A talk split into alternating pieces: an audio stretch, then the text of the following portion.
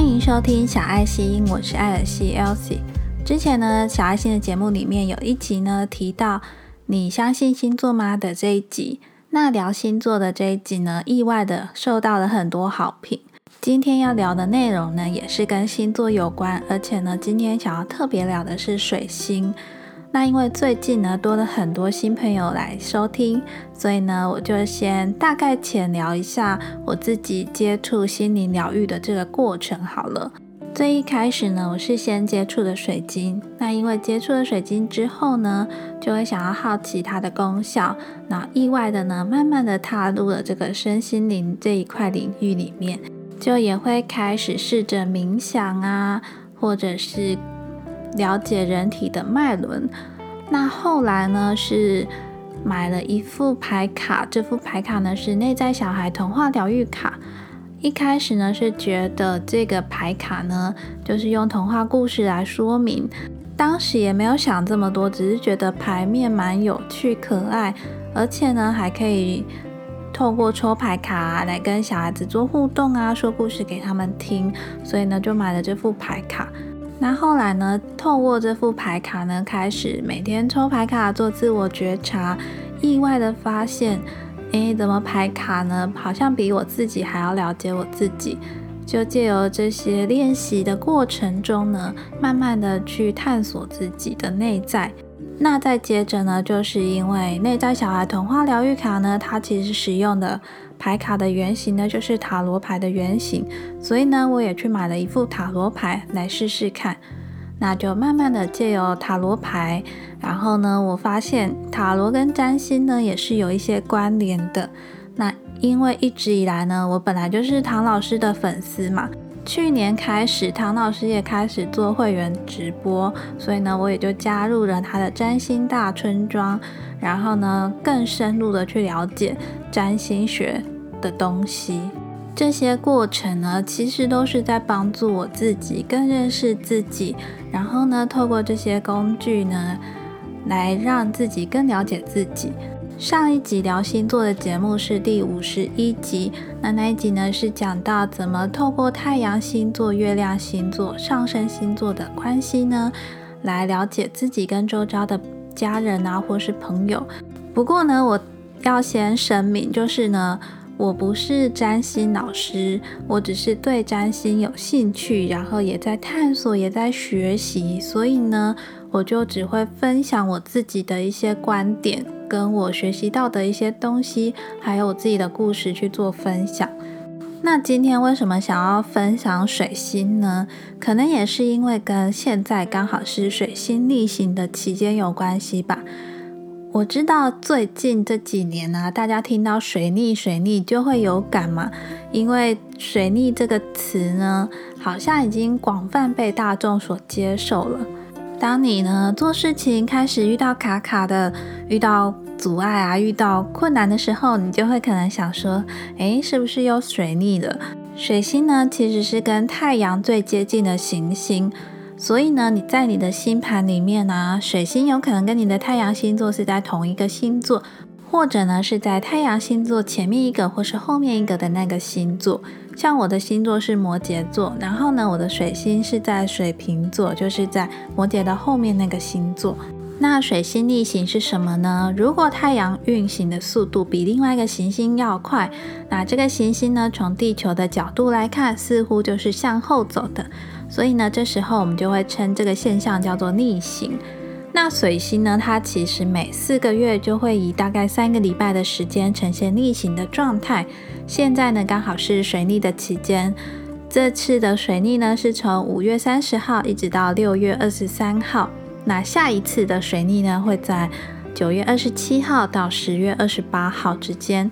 那因为水星呢是跟沟通、旅行、思考有关系，所以呢，在水逆的期间呢，可能沟通上会出现误会啊，会出错。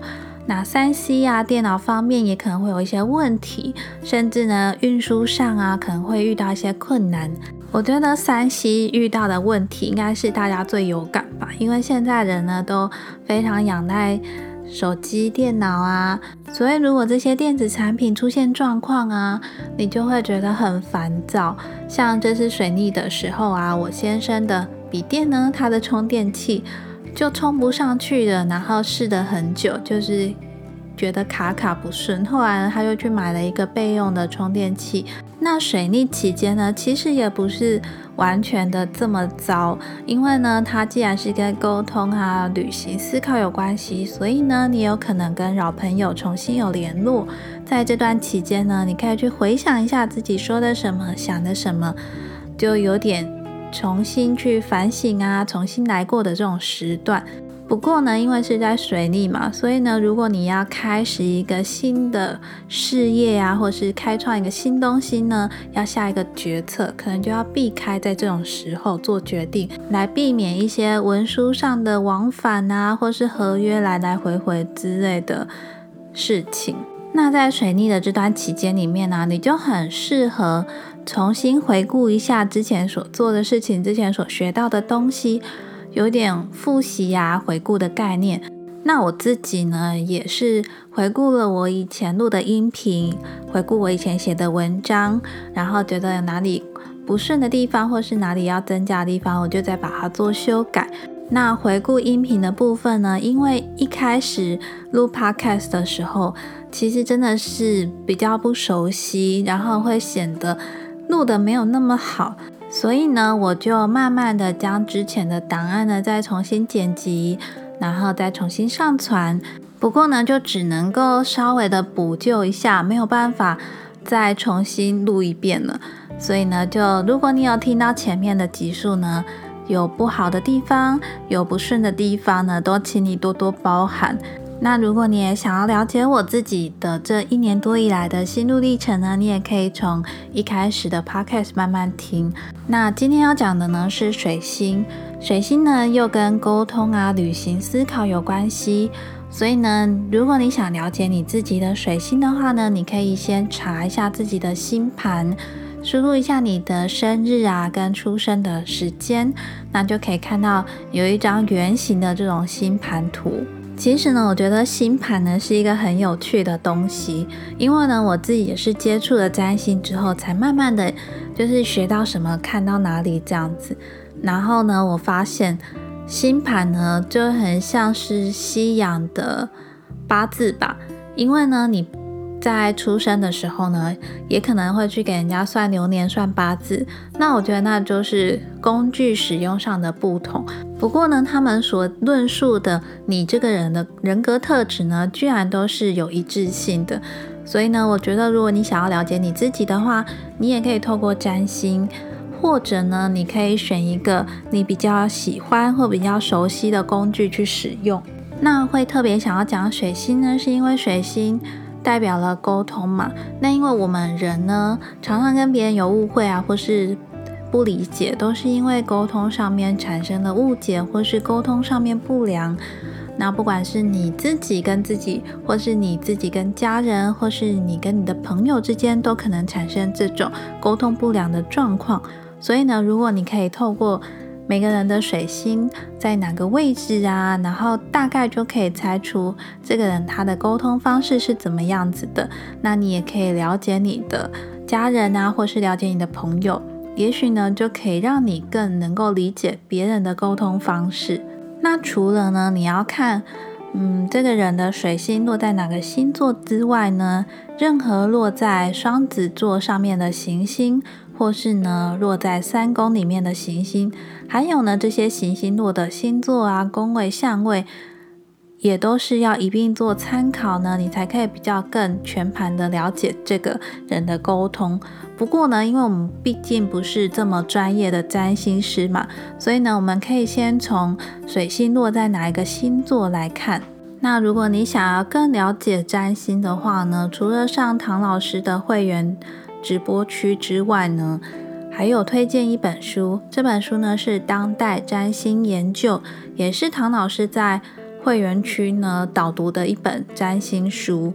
那这本占星书呢，他写的就很像教科书，虽然呢文字一板一眼，不过呢，我真的读了之后呢，觉得他写的非常的详细，而且呢，像水星啊，他就有写在那个神话故事里面的人物。那你就会更能够带入这个故事性，然后更了解这个行星。那在这本书中呢，他有提到水星呢，就像是灵魂的接线总机。怎么说呢？像你看你自己的星盘里面，每个宫位可能就有不同的行星落在这个地方。那每个宫位呢，代表的星座又不一样。所以呢，水星其实它很忙，它要忙着什么呢？忙着连接你的太阳星座、你的月亮星座，忙着呢去沟通你的每个行星，然后呢把这些。你的个人呢，统整好之后呢，再向外面表现你的沟通方式。所以呢，水星呢，在这个星盘里面呢，就像是你自己灵魂的接线总机一样。那这个水星呢，除了在这个关系中所扮演的角色，它还有代表了你的语言啊、你的理解力啊、你的思考过程啊。然后呢，它所代表的这个三宫呢。也跟这个沟通啊、思考有关系嘛。三宫呢，就是你的星盘里面总共有十二个宫位。那在第三宫的地方呢，代表的是你早期受教育的阶段，还可以看出你的学习过程和学校的关系。同时呢，也可以看出你兄弟姐妹的状况。那你的水星呢，落在什么星座呢？你就有可能透过这个星座的特质来表达你的沟通方式。也有可能呢，用这些星座的方式呢，来表现你的聪明机智。那也有可能呢，跟你思想的内容有关系。举例来说好了，如果你的水星呢在金牛座，那你可能呢就会思考一些偏重金钱啊，或是饮食、身体健康方面的一些内容。那假设你的水星呢是在处女座，那你沟通啊，你的思考方式可能就会偏向分析啊、归类、整理细节这些处女座有的特质。像之前我有提到的，我妈妈的水星呢是在母羊座，所以呢，她讲话就会像母羊一样又急又快，就是想要冲啊。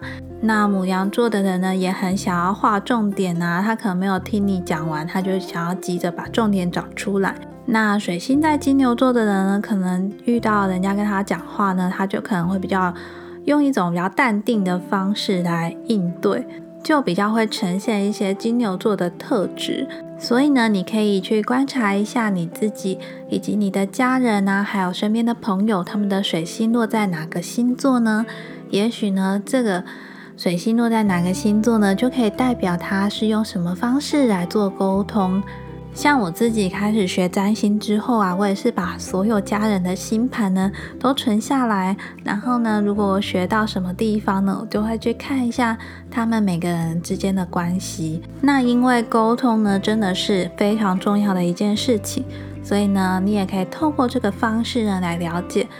你亲密的人，大家的沟通方式是怎么样子？跟你呢会产生什么样的冲突？那你是不是可以理解他，或是呢理解你自己遇到事情的时候，你是怎么沟通、怎么表达你自己的一种方式？那我就分享一下我自己好了。我自己呢是水星水瓶座，那水星在水瓶座的呢，其实你就想象一下，他的思考呢就是很特立独行，很像外星的，就是思想很独立。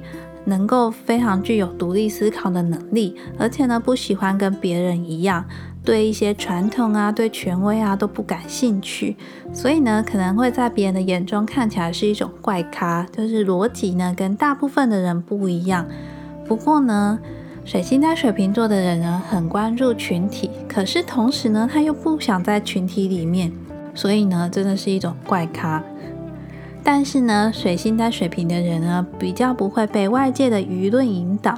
虽然呢，我们会聆听他人的观点，可是呢，不会全盘接受哦。我自己也是这样子，就是对常常听到的事情，都会问说：“这个是真的吗？”会保持一种很存疑，然后只会对自己眼睛看到的真相呢，才会觉得是真的。我之前在聊灵性的时候，也常常跟你分享过，就是呢，因为现在。一旦你接触了身心灵的东西之后，你会发现这些东西呢，就像雨后春笋般，当你想要接触的时候，就会有很多讯息跑出来，搞得自己很混乱。那这时候该相信什么呢？就是相信自己，千万不要因为某一本书啊，或是因为某一个老师，然后你就全盘的相信，全盘的接受它。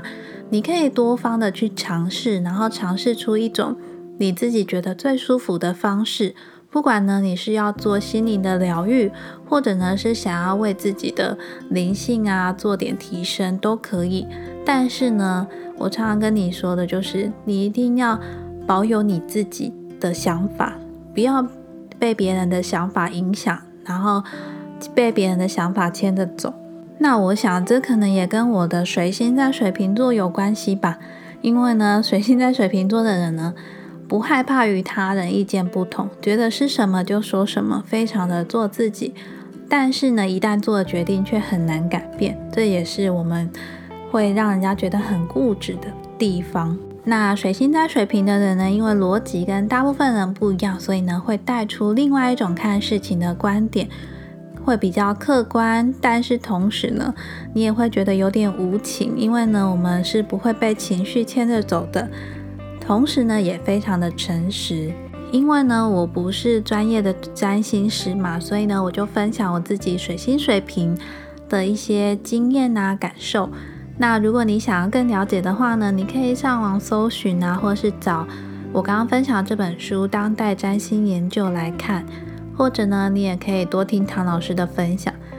虽然呢，我知道有些人很不相信星座，不过呢，我觉得如果你可以透过某一种工具，比如说像占星学的角度来看事情，那你可以借由这个水星呢来看彼此的沟通，至少呢，我们可以了解一下为什么这个人讲话会这个方式，那他到底脑袋里都在想什么。